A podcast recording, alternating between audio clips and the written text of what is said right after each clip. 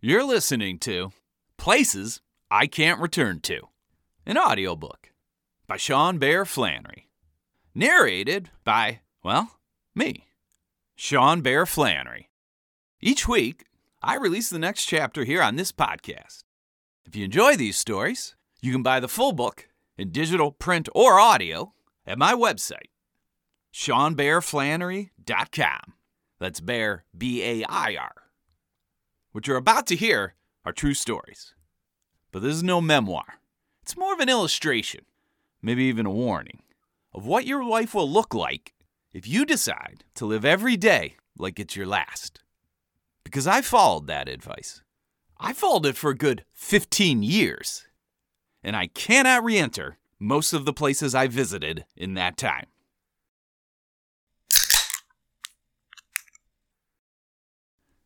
Comp USA, Fairlawn, Ohio. Why'd you get fired this time? My dad asked after seeing that I was not dressed for work. Dad, hand to God, I replied. I was fired for having too big of a vocabulary. Sean, if that's the full story, I'm St. Peter walking the earth. I've always maintained that was the full story.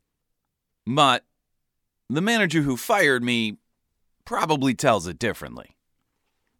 And perhaps I was focused on the vocabulary issue to soften my dad's frustration. My dad has the largest vocabulary of anyone I know.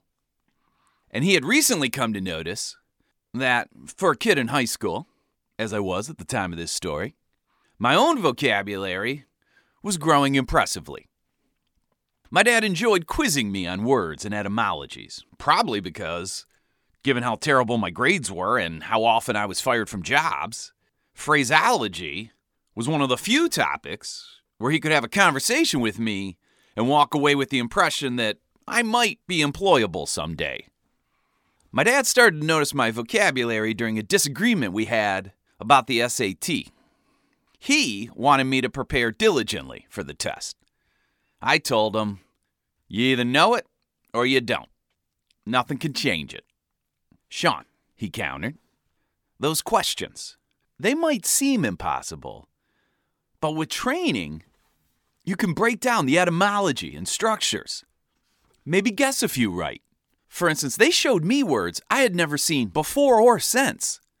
Try this one on for size, Sean. What's a fetlock? Going down from the hip, it's the second joint on the leg of a horse. I answered. What? My dad was amazed that I had answered that question correctly. He couldn't believe that I might test better than him. It was the only question he got wrong on the verbal portion. And I think he might have been a little annoyed by the possibility that I might know more words than him. He never pestered me about the SAT again. I never had the heart to tell him that the reason I knew that word was because I regularly skipped high school to bet on horses, and fetlock frequently appeared in the injury reports. When I did eventually take the SAT, or at least when I was supposed to, I was out of my mind with a hangover, walked into the wrong room by mistake, and took a citizenship test instead. To this day, I have no SAT score, and if I'm being honest, I don't think my vocabulary grew after high school. I can diagram the hell out of a horse, though. Maybe my vocabulary stopped growing after high school because I lost a job due to the size of it. And I realized the world hates a person that sounds too elitist. But again, that's my version of the story, as opposed to my manager's. He probably says he fired me because I was a terrible employee. At the time, I worked at a Comp USA, and I had entered the store one day to find another employee, Randy, speaking with a frustrated customer in the cable aisle. The customer needed a cable to connect his monitor to a computer, but inadvertently purchased the wrong cable a cable extension cord rather than a replacement cord. Randy was trying to explain the difference, but the customer kept insisting that both cables were the same. No, no, no, sir. You bought this cable, Randy explained while holding the extension cable in the air. This cable makes the other cable reach farther. but you still need the other cable for it to all work. But they look the same, the customer countered. No, see, the pins are different. Randy rotated both cables around to show the clearly different configurations. That the extension cable was male to female, while the replacement cable was male to male. No, you're not understanding it, kid. I need a totally different kind of cable, the customer insisted. At this point, Randy noticed me and exclaimed, Oh, there's Sean. He's our cable expert. Perhaps he can explain it better than me. At each computer store I worked at, there was a tradition where employees tried to pass stupid customers onto the next team member in a funny or creative way. A kind of idiot hot potato.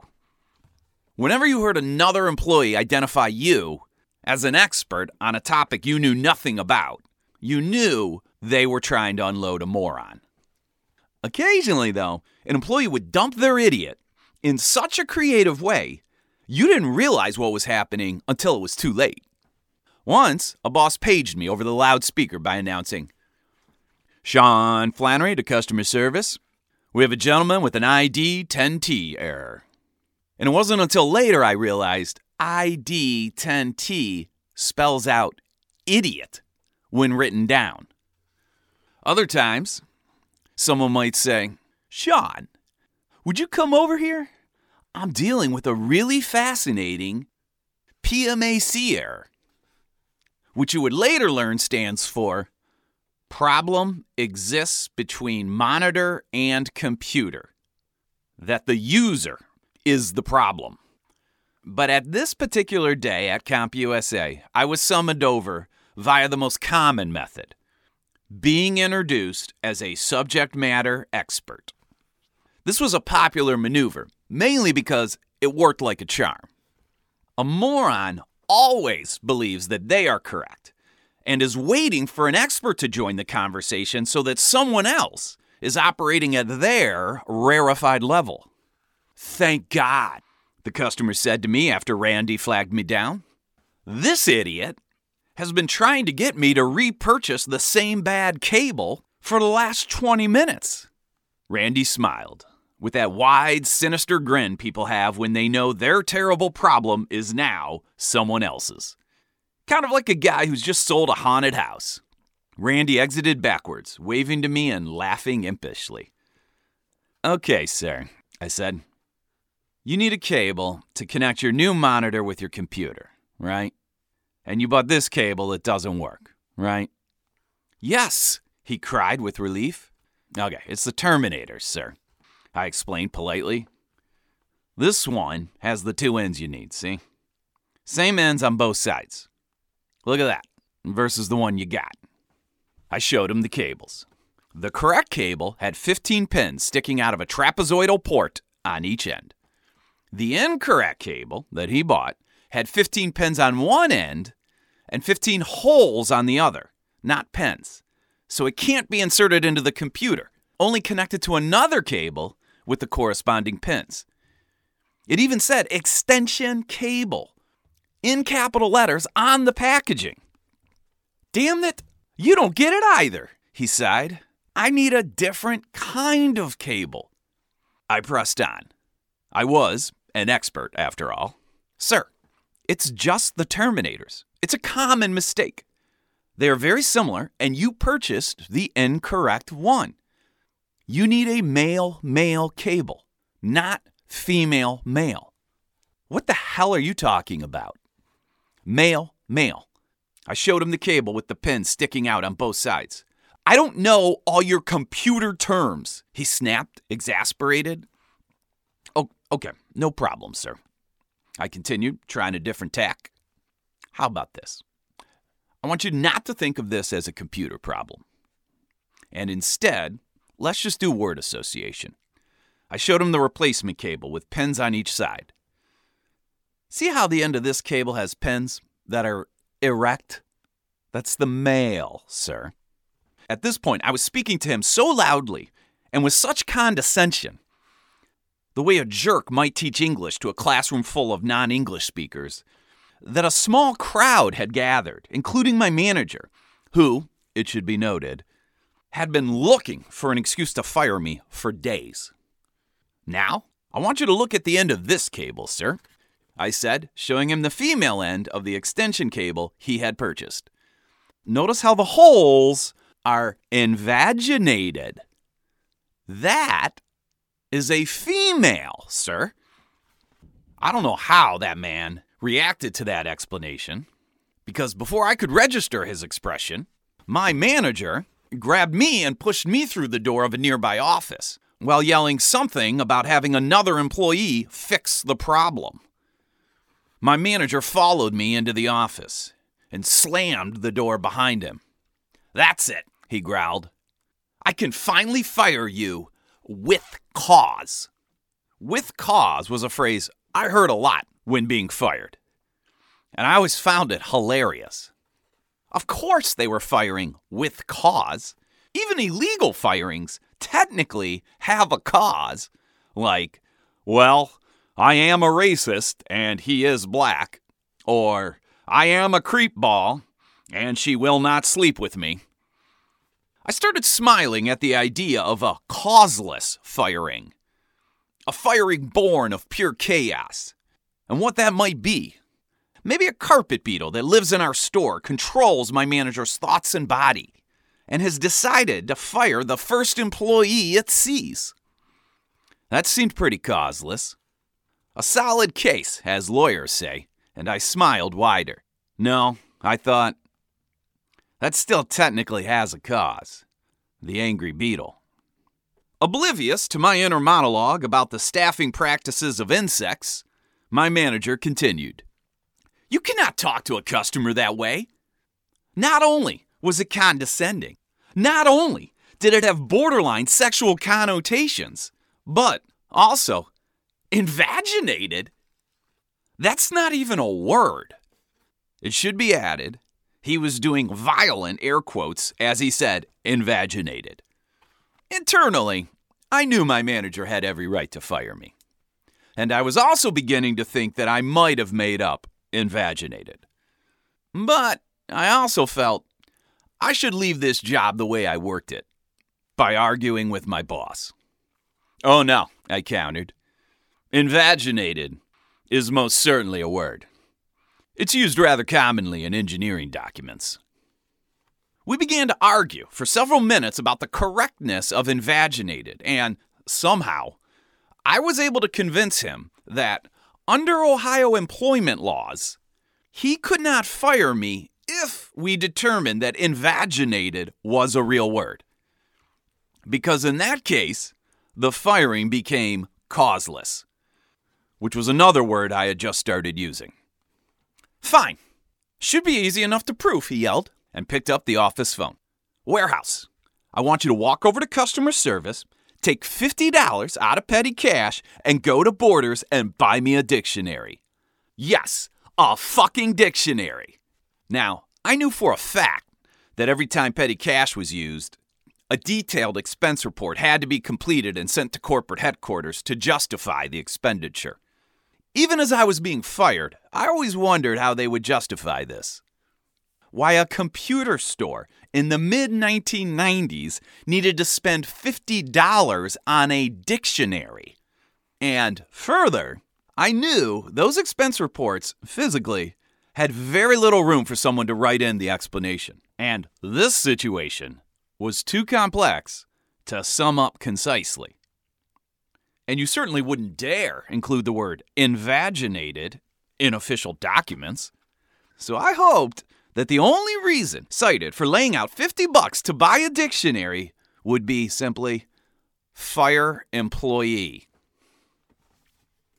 A few minutes later, there was a Borders in the same plaza as our store. An employee from the warehouse appeared with the dictionary and gave it to my manager. My manager handed the dictionary to me and, smiling like someone holding a straight flush, commanded, Okay, let's see you find it. I opened the dictionary to vagina. My reasoning was if this is a word, it will be a part of speech listed next to the body part. But no such luck. It wasn't listed. It's not there, is it, Sean? My manager asked.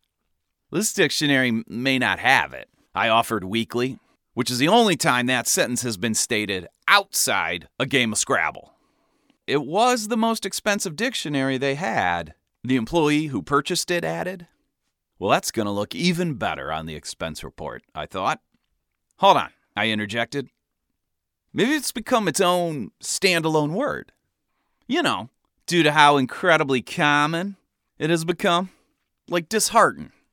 I flipped the pages desperately to E to see if invaginated was indeed its own word. E and V, envelope. In vapor, to surround with vapor. In veil, to cover with a veil. Place a veil upon. It wasn't there.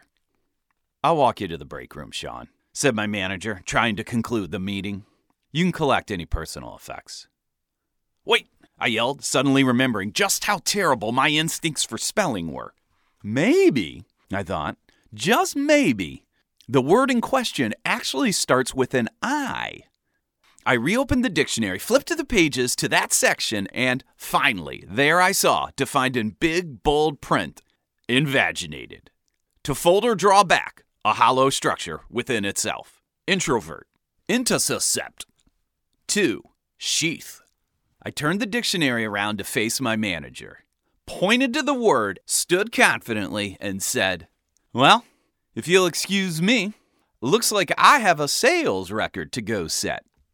I left the room. My final remark all the more confident considering I did not work on the sales floor and had yet to make a sale. I was fired two days later for being late. So you were fired for your vocabulary, Sean. My dad confirmed again, with no small amount of doubt in his voice. Yeah, well, I suppose if we were to get into the. Here I winked to indicate I was about to slip into big fancy talk. If we were about to get into the frippery of it, Dad, I think it was more the management found my vocabulary so annoying they searched for any reason to fire me. And what did they find, Sean? My dad asked. My mom, who had been working in the living room, entered to hear this answer. I was three and a half hours late for work on Monday. My mom started laughing loudly. My dad shook his head, staring at the carpet.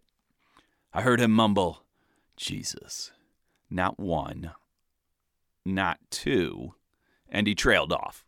Sounds like you need a clock, my mom chuckled as she headed back into the living room. Or maybe, she added, turning around, as you two geniuses probably call it, a chronometer.